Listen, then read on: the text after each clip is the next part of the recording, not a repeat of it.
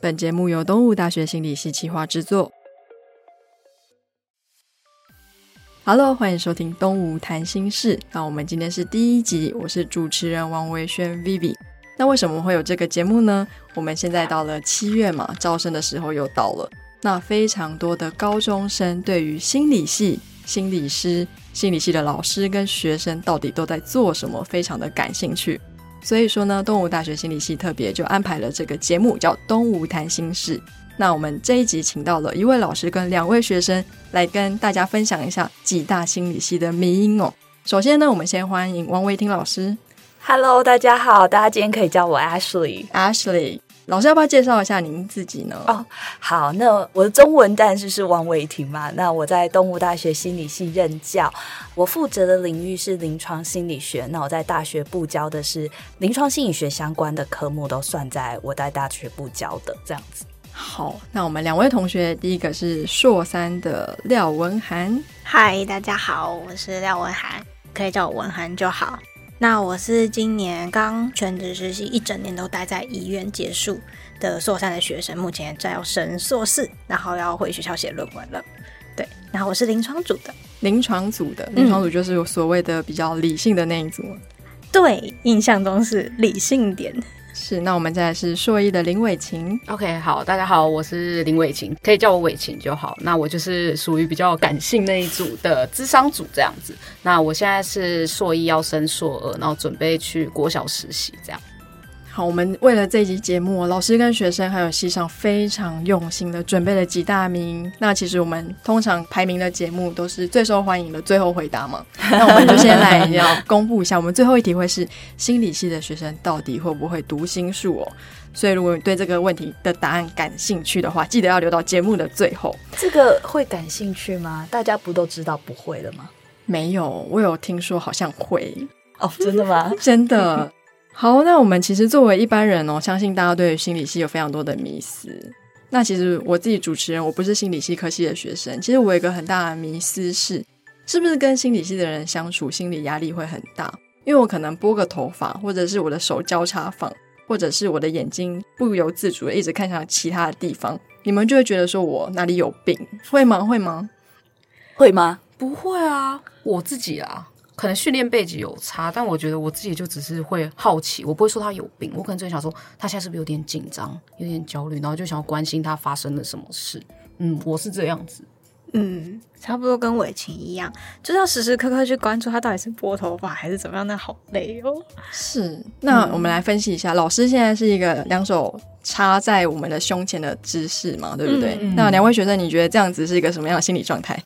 因为我现在可以看得到老师的表情，所以我知道老师这个插手，可能一般人会想的是那种，哎，他是不是生气了，或者是有点权威感，然后又是一个老师的角色。可实际上，我现在看到老师，我就知道，嗯，他很紧张。对，老师是在紧张的，因为我还看得到他的脚，他的脚也是交叉的，其实这都是一个比较属于紧张的表现。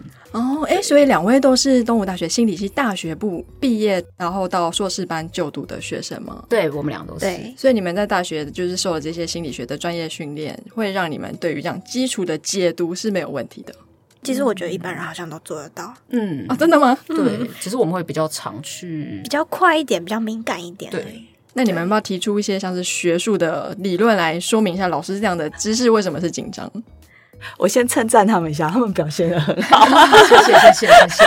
我刚才就一直在想说，希望他们猜得出我在紧张。没想到他们两个真的太优秀了，真的太优秀了。对，心理系的人真的会去观察非语言的地方，会。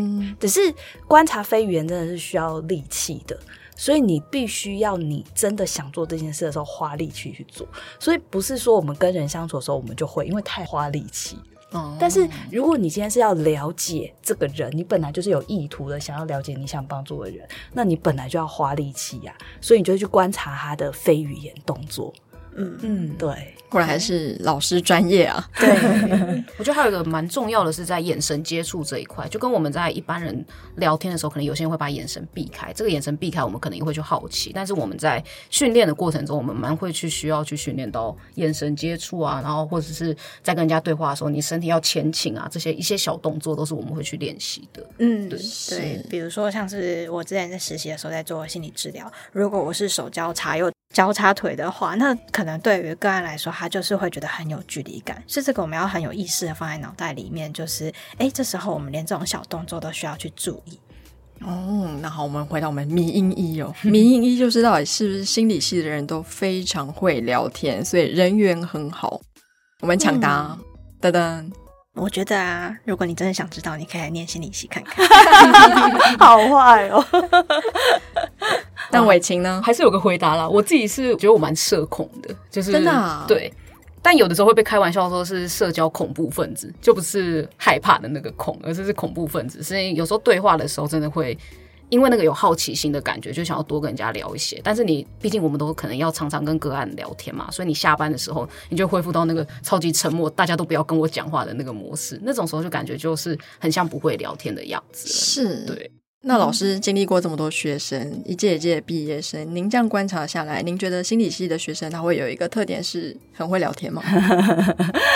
很会聊天，其实。一样啊，就是说要看有目的性。如果说你今天要做的是引发对方可以做自我探索类的聊天，心理系呢是绝对还是比你厉害但是如果你纯粹只是搭讪的闲聊，那我觉得心理系什么样的人都有嘛，什么个性，所以有像我们维琴这种自称社恐的嘛，对不对？然后还有我们文涵，就是每个人不一样啊，他本来就是每个人的个性。但是心理系一个很重要的就是说，我们。其实要引导的聊天啊，其实是让人可以面对自己内心的，嗯，对，所以这种聊天跟一般聊天是不一样的。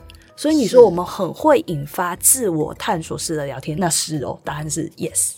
嗯，是。那既然很会引发人家探索式的聊天，我们前阵子其实有一个新闻还蛮红，就是跟 PUA 相关的嘛，有点像心理控制。那民音二就是心理系的人，他会控制别人吗？那控制别人之前，他们对自己的情绪控管或是行为管理是有什么样的观察？会特别好吗？还是怎么样？我自己是觉得啦，就是在这大学啊，或者是研究所的受训底下，当然在控制自己的情绪上面，其实我觉得获得很大的帮助。其实我以前是一个蛮很容易易怒的人，真的，就是小事情就会很容易生气，但是。又碍于一些面子啊，或者是 social 的关系，就不敢讲出来这样子。那其实，在这个受训底下，就是比较多去探索到自己内心，哎，我为什么会生气？我现在是在生气什么？这种很深入的一些自我探索的东西，去了解之后，就会突然觉得说，哎，自己情绪管理能力好像有提升。因为我知道我自己现在是在生气什么，我就可以针对我生气的那个东西去做解决，看是要问题解决，或者是去做情绪的抒发。所以我觉得自己在。调控自己的情绪上面是有进步的。那你感性面来说呢，伟晴？感性面来说，就有点像老师刚刚提到那个自我探索这一块，就是你要帮助别人自我探索之前，你一定要先了解自己。就是所以在感性面层面，就有点像是说，你会比较会去想说，呃，我现在好像心情比较不好，诶，那是为什么呢？就你就会从感性层面去想，然后也会有比较多愿意去接触这些情绪的机会。那久而久之，当然就习惯了，所以你就更会比较知道怎么样去接纳自己啊，然后比较有一些抒发的方式。感性的层面比较像这样子。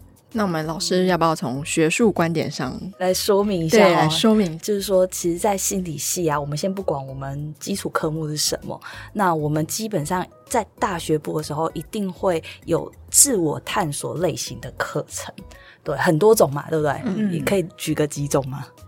就名字就叫做自我探索哦，就叫自我探索 的。每个学校设计是不一样，但是自我探索类型课程一定就不止一门。那这个真的是跟其他学科会比较不一样。像我们平常你说我很常找人谈心啊，很常聊天，可你会发现我们跟闺蜜在聊的都是另外一个女生跟她男朋友怎么样，或者是说啊那个 Black Pink 怎么样之类的，对不对？所以我们聊的那种对我们来讲就叫外面的事情。可是我们人要面对自己的内。内心是很难的。那心理学训练，它就多了一个这样的课程，可以帮助我们去探索自己的内心。那很多时候，我们想要知道自己情绪为什么会如此，那我要怎么控制？它不是说我给你一个解决方法就好，比如说来杯酒这样子，如果可以就好了，对不对？对对。所以很多时候，其实我们要去探索自己情绪的根源。那如果是那样的话，它确实真的是需要一些能够自我探索的能力。那这个能力，其实我觉得。心理系是一个很好培养的地方。对，嗯，对，是。那虽然我的生理性别是女性，可是我其实我的个性比较男性化，我常常会碰到一些可能他的心思比较细腻、高敏感度的族群。那我就好奇了，今天这种高敏感度族群的这些人，其实他对于自己的觉察跟对别人的觉察一定都特别敏感。那像他们如果来就读心理系的话，他们也会对于他们自己的不管是行为模式或者是思考模式，它会有帮助吗？有，我是一个比较极端的例子，我不是那个心思细腻，我是粗枝大叶的那一种。太好了，我是那种非常粗心啊，然后会诶，专业名词叫做思考简化，就很容易 A 连到 B。其实中间可能还有很多的小 A 或小 B，但我都没有注意到。但我在这样受训底下，我开始可以去把我的注意力训练去看那些小 A 啊、小 B 是什么，然后所以才可以更探索到自己的内心，然后更知道说，哎，自己内心里面在想什么，是因为什么生气啊、难过啊这些情绪的部分。所以我想像那种比较敏感的，哎，在这一块确实是有它的优势，没有错，但也有可能就是说，他有时候可能。比较偏负向一点，或是太过细腻了一点，那可能就变成他弱势。但是没有关系，就是在这个受训当中，就是像刚刚说自我探索的课程，也可以去觉察到自己有这一块。那他知道了自己有这个可能相对比较弱势的地方的时候，因为他提到脑袋层面，他就可以知道，哎，我可以去控制，我可以去帮助自己从那个很钻牛角尖的地方脱离出来。嗯。他刚把我想要讲的讲完了，我正要举例说，我就是相对可能是比较高敏感的族群的那一种的，所以我们俩在互动的时候就很常发现，比如举例来说，就是文涵刚刚讲到的 A 到 B 嘛，然后我就是会跟他说一堆小 A。然后小 A A，然后小 B 这样子，然后讲很多讲很多，然后但是在心理系的训练过程中，我们就可能有点像是在跟人家聊天的互动过程，人家会说，哎，啊你的证据是什么？你怎么会这样子想？这些小 A 跟小 B 是怎么来的？但心理系我们就去训练这一块，所以慢慢的心思比较细腻的人就会去连接到说，哦，我这些小 A 小 B 可能是我以前的生活，我成长历程中可能发生什么事情才长成这样子，所以我们就是训练过后，我们就可以慢慢的把小 A 小 B 比较没那么注意，然后变成一个好像那种大家会看到的 A。然后慢慢到 B，而不是两个极端 A 极端到 B，或是 A 然后小 A 小 A 小 A 这样才到 B 的这个过程，就很常听到，其实人生不是只有黑跟白，有中间的灰色地带。其实很多人他可能比较极端，就会走向两极。那刚刚我们伟琴有提到证据嘛？嗯，讲到证据，因为我也是理学院的毕业生，有证据通常是指可能会有一些方法学或是实验的概述。那心理学系为什么会归纳在理学院呢？我们这边请老师跟大家介绍一下，好不好？好，但是我想先回答刚刚那个问题，因为刚刚的问题有一个陷阱，延伸到跟这个很有关系，就是说刚刚 Vivi 讲的这件事情啊，你要小心的是，当他说高敏感的时候，我们一般人可能就觉得哦，高敏感哈，我知道就是这样。可是呢，其实高敏感你要仔细分，它有两种，一种叫做很神经质，是。所以 Vivi 刚刚一开始举的那例子比较类似，有点神经质。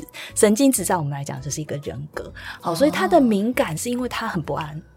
但是我们理学院心理系在训练的这种敏感是心思细腻，心思细腻不等于神经质，维度不一样。对，心思细腻是指我们在做这个评估人的行为来推论他内心世界的时候啊，我们必须要很细腻的去收集证据，嗯，然后去排除假设，然后形成我们。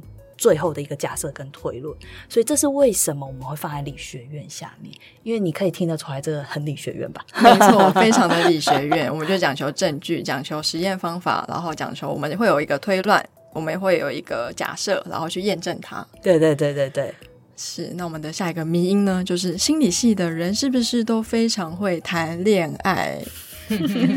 我们先请谁想要分享自己的恋爱经验？如果不想说的话，就说是我朋友。那没关系，我可以先讲好。好啊，哇！因为我恋爱经验真的没有什么，就是短短的三个月而已。从我这人生二十五年来，就这么短短的三个月，所以也没有多会谈恋爱。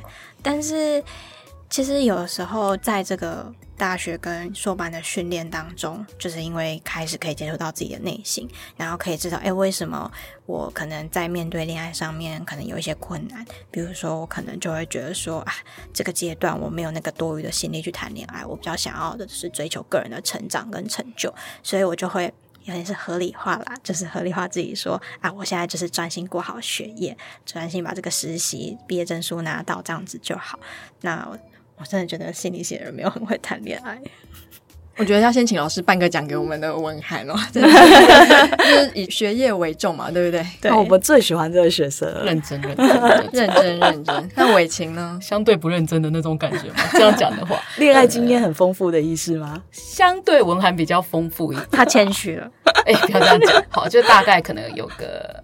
十根手指头以内的这样子，五根手指头以上这样，差不多 的恋爱经验。但是我觉得这个恋爱经验其实不一定是因为心理系就比较会谈，然后但我反而会觉得说，因为心理系反而更让我知道怎么样在伴侣关系中跟人家互动。所谓的跟人家互动，就是不是蛮常会听到，就是有人在谈恋爱的时候会听到人家跟你抱怨说，我男朋友都不懂我。我跟他讲很多话，他都就忽略我等等的。但是在心理系的训练下，我比较会去表达自己，所以在谈感情的过程就比较可以去跟自己的伴侣说，我现在为什么不开心等等的。这些是我在心理系的学习。然后当然情绪也会真的有比较稳定一些这样子。是哦，所以会因为太常跟你的伴侣说你哪里不开心，然后也就让你的恋爱次数激增吗？没有吧。他可能是就是有其他的策略这样子，他他还没公布的这样子 秘密，这样有一些高手，对对对，在民间呢，在心理系啊，对，高手在民间。那以老师来说的话，老师一定从旁看到很多，不管是同事啊，或者是学生。你会觉得心理系或者心理领域里面的人都比较会谈恋爱吗？哦，对我这么好，我以为要问我恋爱经验。对啊，我们也好期待听到这种答案哦。好，那我现在下一集会讲。那这一集呢，还是要比较科学思维的回答恋爱的问题，这样子。从统计学上来说，哦，统计学上这样子是不是？嗯，其实恋爱对我们来讲啊，就是一对一的关系的话，其实就是一个人际的缩影嘛。那对我们心理学来讲，我们就是从社会心理学跟人格心理学在看。带这样的人际关系，所以我们最有名的爱情理论啊，其实就是社会心理学的一个理论，就是爱情的那个三角理论，有没有？嗯，啊，不是徐志摩的那三个老婆，就刚好各代表一个嘛，就是。所以，我们其实会先从社会心理学，就是一般人在这种恋爱关系里面会展现出什么样的动机跟行为来分析，然后接下来最重要的是还是要回到个人。人格心理学就是在讨论个别差异性，所以心理系的人会不会比较会谈恋爱？嗯，我想还是有帮助的吧，因为你可以从社会心理学跟人格心理学的角度来了解你爱的那个人嘛，对不对？那你越了解他，你就越知道怎么互动，对。哦，那我自己有一个疑问，因为我不是心理系背景的嘛。那通常以恋爱关系来说，大家会倾向于选择同质性高还是互补性高？这在心理学上面有没有什么理论可以支撑，或者是有没有有名的实验曾经被设计过？其实我记得有一个类似的实验，但好像就是我之前是听一个智商师的经验，就是智商心理师他自己在做类似。伴侣智商啊，或家庭智商这种的，他自己看了这些人互动，他看过异质性高的，也看过同质性高的，也看过两个互相就不知道在做什么的。对，然后呢，你要不要猜猜看？就是这三对情侣或者是夫妻来到这个智商室里面，那你猜猜看，最后离婚的是哪一种？互补性高的，是同质性高的，真的？嗯。我以为会很让人意外的答案，没想到竟然是同质性高的。对，有些人可能会想说，有相同的兴趣啊，或者相同想做的事情，好像可以走得比较长久。但也有可能是因为这个样子，所以他们在这个过程中可能有一些意见的冲突，或是比如说觉得说明明都是喜欢这东西，可是久了就会觉得好像很无聊，跟你都是同一个话题。对，但是异质性的人，大家可能会想象中他们比较容易吵架。但它也有可能是一种互补，比如说我就是缺乏 A 这个东西，他刚好可以补给我 A 这个东西，对，所以不一定。我觉得其实有一个说法，恋爱就是一个互取所需的一段人际关系，那它也是有它的道理啦。因为说真的，当我们真的能够坦诚的面对自己，一定是某种需求跟某一个人在一起嘛。所以如果用这样的关系来讲啊，文涵刚刚的那个就解释得通。可是我要提醒大家要小心的一点哦，你会发现任何一段关系啊，他们一定都有同值跟互补同时存在，所以我觉得呢，恋爱关系就是一场人生的修炼，我们还不如好好回来面对自己人生的功课，不要去管什么同值不同时啊，好好的对待身边的人。我觉得老师说的有道理，因为你要先认识自己，你才有办法好好的去对待别人嘛。那就到我们下一个迷音了，那就是心理系的人是不是都很温柔，都是暖男啊，或是太阳型的那种？Vivi，你觉得我们很温柔吗？我觉得你们挺搞笑的。我们刚刚应该要装一下，对啊。还 是我们现在开始温柔的啊？好啊，我们开始温柔一点。我觉得我应该是个蛮温柔的人吧？这种感觉吗？没有，不温柔。所以恋爱经验丰富，没有啊？难怪原来是情场高手。温柔的话，我倒是真的有被讲过。我以前是一个蛮冷冰冰的，包含他也觉得，就伟清也觉得，就以前我是一个很理性的人，就是讲事实，比较不懂得安慰别人，也不懂得站在别人角度着想。但是因为刚刚老师做那种自我探索的课程，还有伟晴刚刚说的，可能有一些助人的技巧的课程，有没有？这些都可以让我认识到什么叫做真正的同理心。真正的同理心跟同情心不太一样。同理心是你可以真的站到别人的鞋子里面去感受他穿的那双鞋到底是合不合脚，然后会不会痛，软硬度到底怎么样。那所以，我今天中午才跟我说，我觉得你变得比较像人，对，有人味的，有人味一点，对，比较可以去真的是站在别人的角度去了解他的痛苦是什么。真的，这一点我看过文涵的进步。对，在他实习期间，他刚实习结束，然后在他实习期间，他会跟我分享他心理治疗的进步，然后跟个案之间的关系的这个进步，就是看了真的很感动。嗯，他开始会去了解个案为什么会这样。然后会去陪伴他，然后就是说接纳他是这样子有缺点的一个状况，那我怎么陪伴他前进？我觉得他软很多啦。如果你说温柔是那个心比较软的话，那这个真的是软很多。对，是。那伟晴，您刚刚说你特别的温暖，嗯，你是怎么样发现你这个特质？是你进心理系之前就有这个特质，然后进去之后被放大了，还是说，哎，我原来有，其实竟然可以这么温暖？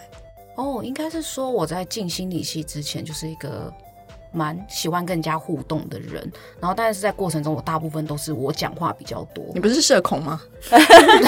被发现了，因为社恐，然后就安静时间的太多了，所以我想要赶快讲话填补那些时间。然后但进到心理系后，然后就是因为我觉得聆听这个技巧真的是在心理系好好学了。然后就是因为我们有个很重要的是，你要先听懂别人说什么，你才可以给予他正确的同理心。就像刚刚文涵讲的，他说的那个鞋子的那个比喻，你如果今天不知道他穿什么鞋子。你就直接给他一个好像跳进那个概念里面的话，其实你很难去接近他的内心，所以你要先去聆听，先听懂他想要表达什么，然后在他听懂的过程中，试图去好奇跟关心他的生活里面发生什么事情。那因为有这样子的训练，所以当然就是聆听一多了，好像在人跟人的互动，他们就会觉得你比较温柔。然后因为聆听多了，你听懂了，你就会给予一些他很希望听到支持的话。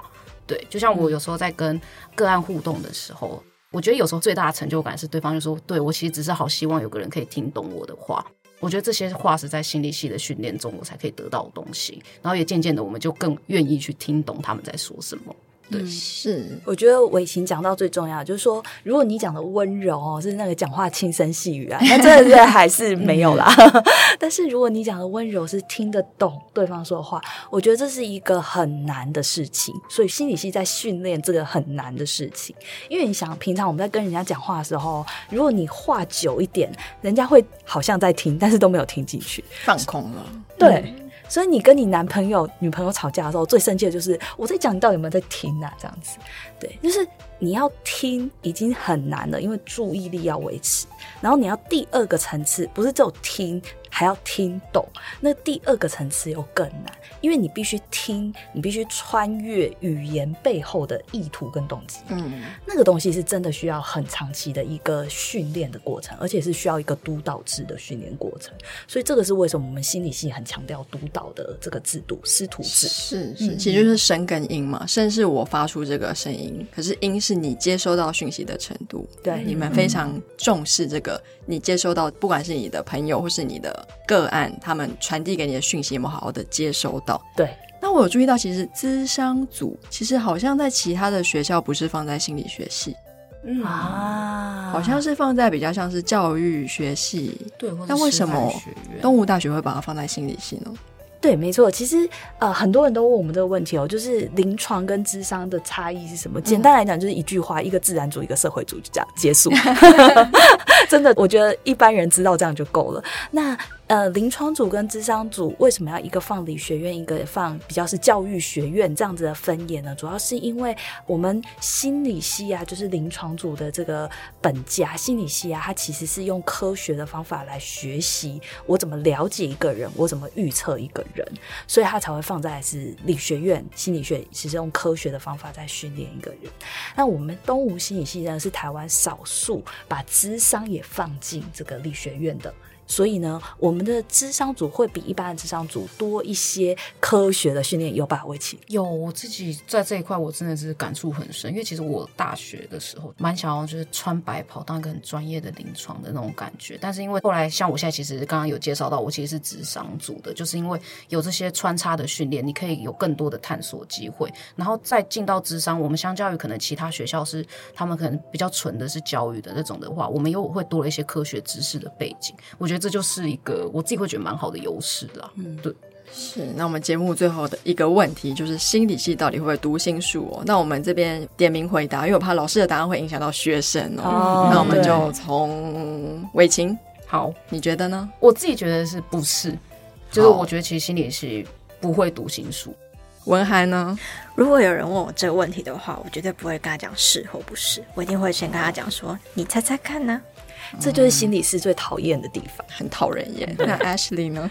是，嗯，好，我们三方开始来辩驳吧。那我们从学生组先开始。好，那我先。就是好，确实真的在大数据下的学习下，我们会有猜到一些对方的行为模式啦。但我自己是蛮坚持，每个人都就像刚刚提到人格心理学的那个个别差异这件事情，所以也不是说那种百分之百的会猜到，所以我们才会要透过提问的方式去跟人家去了解，诶，他到底真的心里面在想些什么？这是我的论点。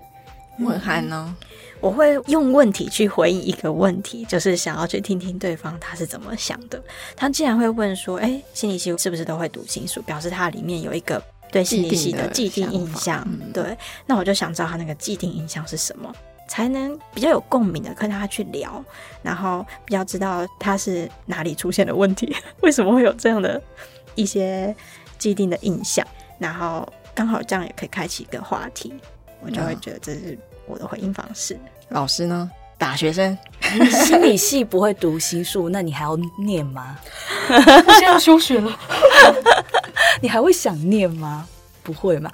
我觉得虽然大家都说不会，可是我觉得心理系一定比一般人还会读心术。嗯，不然干嘛念心理系呢？是不是？你想想看哦，我们一般人。所谓的读心术不是魔术哦，我讲的不是魔术哦，不是那个穿着红色高跟鞋可以预测他会离婚三次那种魔术哦。我讲的是，如果读心术指的是我可以更了解对方内心在想什么，以及可以预测他，不要说很长远的未来的。下一步可能会怎么走的话，那心理系确实应该要比一般人还会知道嘛，对不对？因为我们想要猜测对方的意图的时候，我们一般人没有受过训练，他只能用很具体的、看得到的、听得到的东西去形成他对这个人的想法。所以，我们就会看到现在很多的新闻，最近炒的最热的就是，哎呀，有某某某常带给我们欢笑，可是他背后竟然被指认做了这么多犯罪行为，还是某某就是好老公啊，爱家好老公的这个人设啊，因为被控诉什么一系崩塌。那为什么要人设呢？就是因为我们一般人只会用我们看得到的，或者是我们听见的语言去认为他是什么人。所以，哦，他在 IG 上呈现这样，所以他是一个好老公。哦，他刚刚扶老婆婆过马路，他是个好人。所以我们会给人家这个好人的人设。可是，所有的语言跟你看得到的行为都会骗人。我们人一定是会展现我们想要让别人误以为我们是什么样的样子。嗯，那心理系其实它很重要，就是你一定要收集所有非语言的讯息。是。任何，比如说 Vivi，我们刚刚在聊天的时候，你说到说，哎，声音不容易骗人，我可能可以假笑，哎，可是我们不只要收集声音的讯息哦，我们要收集表情的讯息、味道的讯息、风格的讯息、各种气质什么的各个方面哦，就是我们各方面的讯息都要收集。所以呢，我们确实可以比一般人还要看透语言跟表面形象后面的东西。所以我们在心理学训练的过程，我们在乎的可能是一般人他看不到的那个比如说他的社会支持系统啊，他的人格啊，他的平常的情绪啊，他是不是他的人生上面遇到的挫折，这些是怎么影响到他现在变成这个一个人的？那如果他现在这样了，如果这时候又遇到什么样的状况，我几乎可以预测他下一步可能就会忧郁了。嗯所以，我们还是可以预测的，没有错。对，但这些都是有理论基础的。等于是他并不是说我直接读你的心，我的维度其实很多，我会从很多的你的行为、你的人格、你的表情、你的肢体动作。所有的非语言的细节，全部都是我评估的标准。对，所以它是一个复杂的问题，并不是说哎你会读心术这么简单而已。对对对，所以这也是需要心思很细腻的地方。哦，是。那我相信我们第一集应该为大家解决了或者解答了非常多关于心理系的人啊、老师、领域专家的一些疑问哦。那我们第二集呢，会牵涉到说，哎，其实心理系不只当心理师哦，不只有临床，不只有咨商，我们在产品设计上也会有一些心理学的变音在里面。那我们今天这一集呢，非常感谢三位到节目来分享，那我们就下次见喽，拜拜，拜拜拜拜拜。